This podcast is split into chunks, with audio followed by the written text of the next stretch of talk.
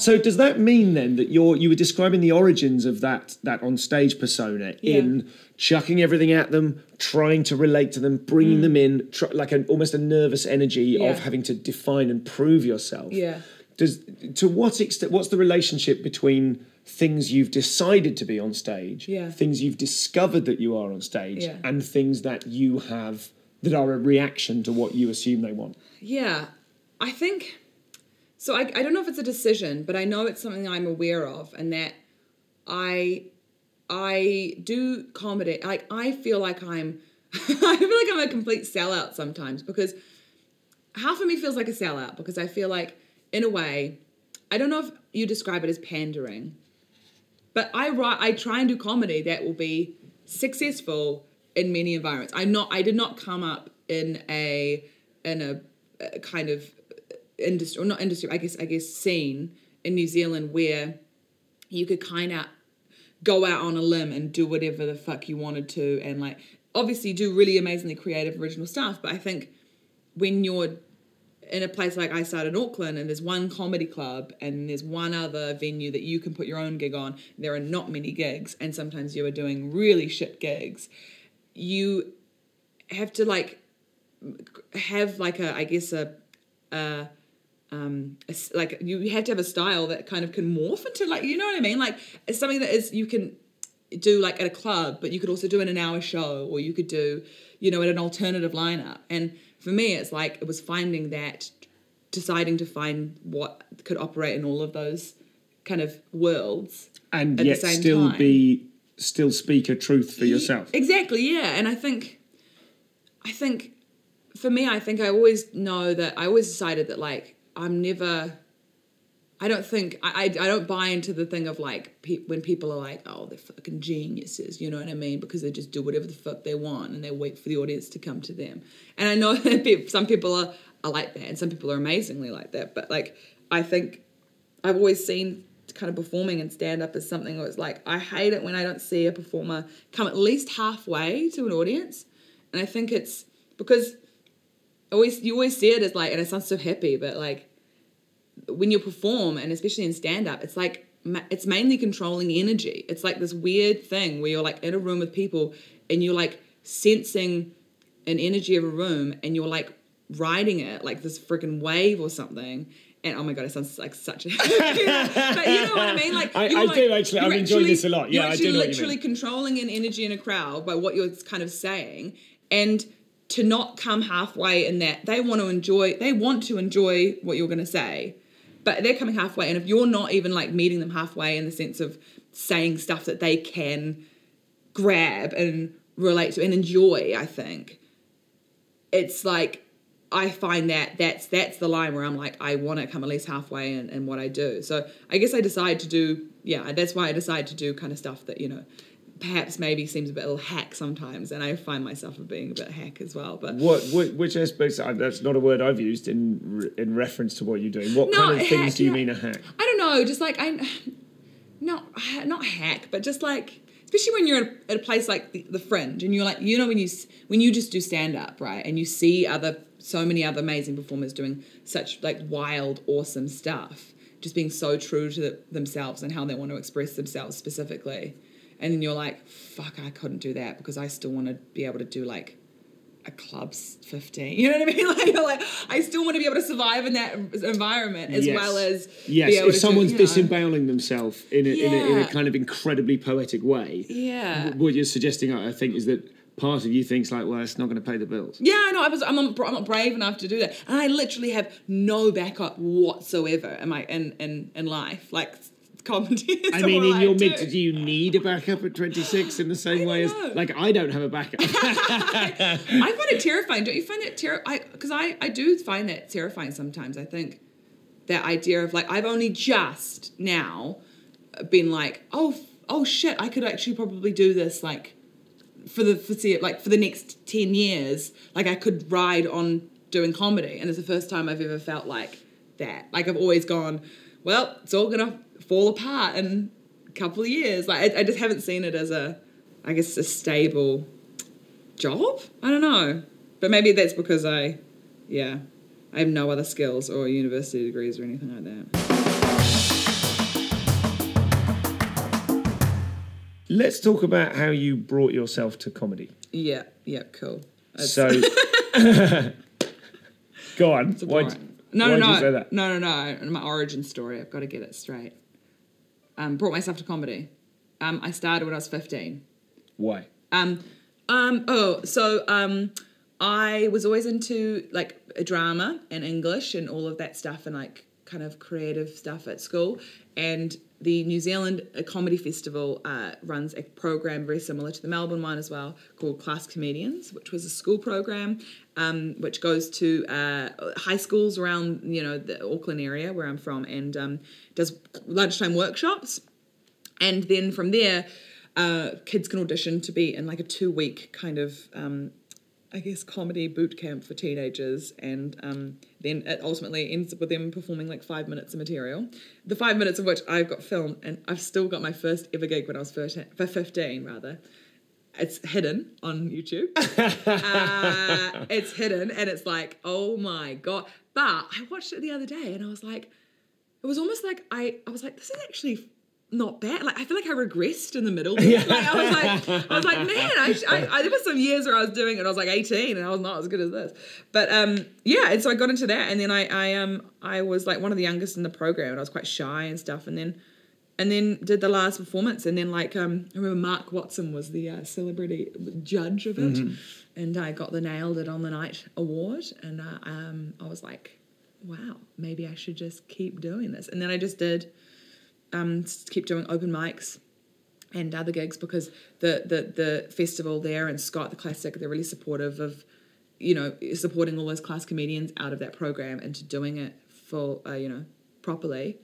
And then I just kind of um, ingratiated myself in the comedy scene there as a teenager and like worked at the club um, uh, you know, on Friday and Saturday nights as a bar back, and then kept doing shows in the festival since I was about sixteen. So like, yeah, I've done like, yeah, I've, I've, I've so I've done.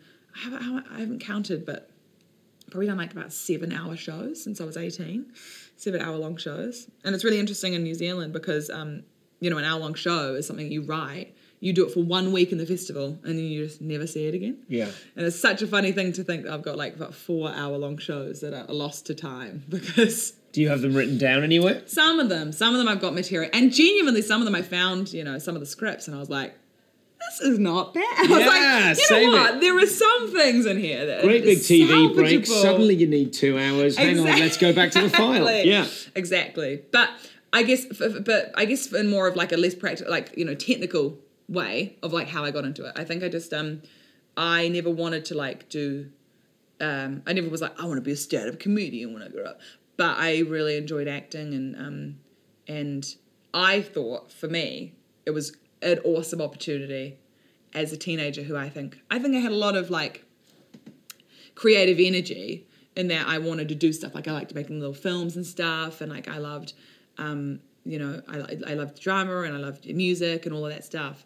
And it was a really amazing um, kind of, it was the meeting of, of many different things of being able to write something myself and then perform it myself and be in complete control of it, which I think such is actually quite a rare thing when you're at that age where you're like completely in control of something, you know, and you're not reading from someone else's script, and also like you're not waiting for you know you're putting yourself up there on open mic. You're the one. You know, you're not waiting. You're not doing classes to be able to get some. It's such a self kind of self starter um, form of performance, which I really, really enjoyed and really liked because I think I always wanted to do that kind of stuff. And in, in, terms of like, I remember my, my parents being like, I want to do ballet, I want to do this. And they're like, we cannot afford that. So if you can find you a considered free way. comedy? yeah, Yeah. yeah. You free, that's why my mum You was don't even need shoes. Yeah. exactly. Well, my mum is- was probably, you know, my parents were probably stoked because it was a it was a creative outlet that they so so supportive of. You know, my mum would drop me off and pick me up, but it was, you know, abs- absolutely free. You know, I didn't need anything like didn't have to buy me anything or you know, like it it was a hobby that was very um very suitable, I suppose, for me as a teenager. Apart from the fact that, you know, you'd be like thinking about doing gigs at night where you're at like school, which is a mad thing to think about. I remember, I, I remember, I specifically remember writing a set list out and uh, at, during a history class, and I was like, "This is that's funny." I was a very um, surreal thing to. Do, to do you think has there has there ever been any kind of um, I mean, I'm uh, as you know, I'm enormously fond of the New Zealand comedy circuit for the, the times that I've visited it, and yes, uh, you're very well loved by the. New well, Zealand well, that's the community. thing. That that's very kind of you. Um, when you mentioned Scott, I felt like I should have said friend of the show, but there isn't really a word sufficient for like you know. Uh, separate hemisphere zinger merchant sitting on Facebook zinging people over over, over the other side of the world. um, you know, the, the godfather Mm. of, uh, of New Zealand comedy, I think, it largely referred to. Yeah. Um, is there is there any tension between comics in New Zealand who came up through the class is it class clowns? Class comedians? Class Yeah, comedians. That came up through the class comedian system and comics who didn't. And my knowledge of comics is that the more leather jacket wearing type of comedian would be happy to look down on someone who'd done a course. Yeah, well, well, I think it is. I don't necessarily think there is a tension in that because I think, um, I think that the waves are different and it's actually more location based rather than where you're coming from. I think there is a tension. When I came up, actually, though, I remember we came up in the era of like, our inspirations were, you know, people who came to like our, our like Josie Long, David O'Doherty, um, Maeve Higgins, you know, all of those kind of slightly alternative early 2000s comedians who were just like, just like, you know, who would be described, I suppose, as whimsical, Sure. Uh, like back in the day. And, and, I and- made and- all of these badges myself by hand. Exactly, Yeah. exactly. And that was Absolutely. the vibe I was on, man. Yeah, like, as a yeah, teenager, yeah. you're like, fuck yes, this is awesome. And I think for me, the on that was the the bigger um the one that I was most aware of was the tension between the uh generation who were like, what the fuck is this shit?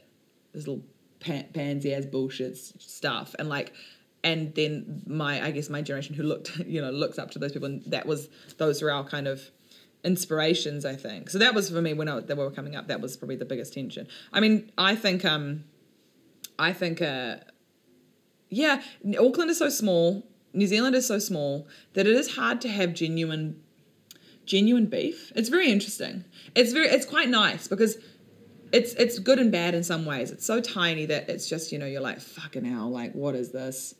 That We're just like this weird kind of group of people, like weird kind of not incestuous, but like like it is like a weird extended family. It really feels like much more of an extended family than it does here or you know anywhere else I've Yes, kind of done. I, I often uh, I don't know if I've said this on the podcast before, but I've certainly said in dressing rooms Mm. my experiences of an LA dressing room. Mm. It's like the the uh, the different ends of the spectrum are New Zealand and LA. Yes. The UK is somewhere in the middle. Yeah. Dressing room, we may talk to each other. Yeah. In LA, everyone's on the phones. No one speaks. Uh, you know, to, to an outsider, maybe I'm sure yeah, they're yeah. friends. In New Zealand, you come off stage, everyone clusters around you, hugs you, congratulates you on the latest bit, and then offers you a topper in the most deferential and polite way. Yes, well, it's it's the thing. I think uh, there are there are cl- cl- cliques uh, uh, within the industry. I think. I think I belong to one, uh, which is well hated. Um, Oh, others what's your, what's your clique? not well hated, but because um, I'm part of a improv group called Snort, which is a um, uh, you've done this show before. It, it's a group of um, it was a group of uh, you know that started from just a bunch of us, a, a bunch of actors and comedians um, coming together and going, well, we should try improv, and it's been going for uh, maybe three or four years now. But but but there is no denying that that group of people have you know, the, the, the amount of comedians who are part of like you know it's Guy Montgomery, me, uh, me Alice Snedden, um, Laura and Joseph from Too Hard. Like it, it, it's it's got like so many people who basically ended up writing most comedy shows, most comedy shows in New Zealand uh, as well. So it's kind of seen as a clique in terms of. Uh, yeah, we've, we've, we've all been very lucky to be able to, because we all do stand up as well, and we all perform individually, and I think we've had many successes within that group. But um, but I reckon we're we're well hated by uh, by other peop, other people in comedy, and rightly and rightly so, because click, you know, I think people naturally do that. Like I think when people, especially clearly define themselves as a particular group, like, and it's not an intentional thing, like because we just literally are an improv group that perform together, but we all just so happen to be kind of also intersect into each other's lives, and we often work together. And 20 um, years from now, three of you will be movie directors. Yeah, Everyone will be talking yeah. about the scene back in the snort days. Well, yeah, may, maybe, hopefully, because I, I mean, it would be amazing to see them all kind of us all succeed in that way. But I think, yeah, when you clearly define yourself as like a, a, a kind of cohort, I suppose, um, people you can be, you can be like given shit, but never in a serious way. I think. I think in New Zealand, it's never in a serious way. It's it is exactly like extended family. Sometimes you hate members of your extended family, but you're still technically related. You know what I mean? So it's um, it's uh, I think it's a really nice kind of pl- place to. It's such an. I mean, I couldn't have hoped for a better place to start comedy. I think because you're just given the room to just be. You're given the room to just be who you are and just just genuinely kind of truly express yourself, as you said, in largely incredibly supportive environments. And it's like that's just so rare. I think it's just so so rare. I don't know if I can't speak to England, but I mean, it just feels like a rare, really cool thing. I saw Jimmy Carr struggle very slightly once Mm. at, a, at a kind of weird one off live festival type gig. Yeah. And um, it, it was really interesting seeing Yeah. the way he coped with, no, not going for that. Yeah. And what about this one? Not going for that? Okay. Do you think he um cares? I think he is a special case. Yeah. I don't know. I honestly, I honestly couldn't tell you. Um, I think he, I've met him a couple of times. He's, he's got a good heart. he has got a, he's a lovely guy. He's a real lovely guy, eh? Yeah. But I wonder if like you have to put depending on what kind of your what what your style is, you have to put the up kind of weird barriers or like, you know, I think uh, just kind of self uh, and for self preservation in that sense, Yeah. especially when you're a one liner comic, I suppose. But yeah. But I suppose there are there are comics who thrive on a negative reaction. Really, yeah. But they're still thriving on a negative reaction in order to try and win the people. Yeah. So yeah, yeah. I think all yeah, but yeah, I, I guess um, yeah, no, I think I think most people want want you to like them, but yeah, I, I've I've forgotten my original point, but in the in in the development of your in, in your in your ongoing maturation as a comic from the last uh, the last few hours that we've seen, so the one Yeah. three years ago and um, and your current show, and certainly what I perceive to be there are there are some excellent big out there moments in mm. Horndog, and mm. the the resolution of the show is one of them. Like I said, very nearly on my feet. I was oh, God, God, I mean, come on, come on. I'm Um, so glad to say that because that ending I didn't find until just before the Fringe. really, Yeah, it didn't happen. I just didn't. Oh, honest to that's- God, I, okay. you know, if you've seen it, uh, uh that happened. All of that at very end. Great, of that great. Happened on a bus. Yeah. On my way back from a preview, going, oh, maybe I'll just do that, and then it just meant that I was so. Oh, those moments. Maybe I could. Oh fuck! I've got an end. Oh, yes. And then yeah, I- great. oh, the, the moment where you find an end where you go, oh, this is the end. It's like it's like the the end that I prophesized. You know what I mean? Like, you're like, oh, oh, it's finally come together. Yeah. You know, I find what I find a real difference between New Zealand and, and, and here as well, and maybe even in in the in America as well, is that, and uh, particularly my group of friends, very hard to be. Um, I find I was talking to this with my friend Alice. People here, or maybe comedians here, or performers, are outwardly earnest, but not to each other. Like they have a real problem, and maybe it's a British thing of being real honest and earnest with someone, or like I don't know, like Give give me an example. I don't know. Oh well, oh, she was actually saying, um, well, we do this thing in our group of friends, even comedians and stuff. We do like compliment circles, and we just and there's no irony to it, and there's no like bitchiness. It's just because we're like, let's just give each other a compliment. I'm shedding a little Kiwi know, tear. I'm shedding a little Kiwi did tear. that. It's We fucking having- beautiful, man. We were having a horrible. I think I was having a horrible day, and then I was like, you know, in a group, we're just like, oh yeah, okay, cool. We each person say a really like, nice compliment about each other, and we're just like, and we did, and that's and that's something that would be like seemingly embarrassing, or like you know, people would give you shit for. But I think it's like I, I'm so happy to be part of a group of friends who are just not embarrassed to. Because like, so I live with Emma Sidi, who's another com- comedian, and she gets on with all my New Zealand friends, and I think it's because she is just a wonderfully open, uh, loving, earnest person who I became instant friends with her in in, in England because she was I guess someone who reminded me more of my comedy friends in New Zealand, like of just quite like supportive and obviously bitchy, very bitchy at, at times, but ultimately, I don't know, just just people who, God, I'm getting real fucking hippy dippy here, but like, yeah, just people who genuinely want each other to succeed. I think, and in New Zealand, I think, I think that's, I think that there's very much that vibe of like, I think people are genuinely happy for others' success rather than, um, kind of competitive. But um, yeah. Are you are you immune to envy? Absolutely not. No, I'm a terribly, terribly envious person.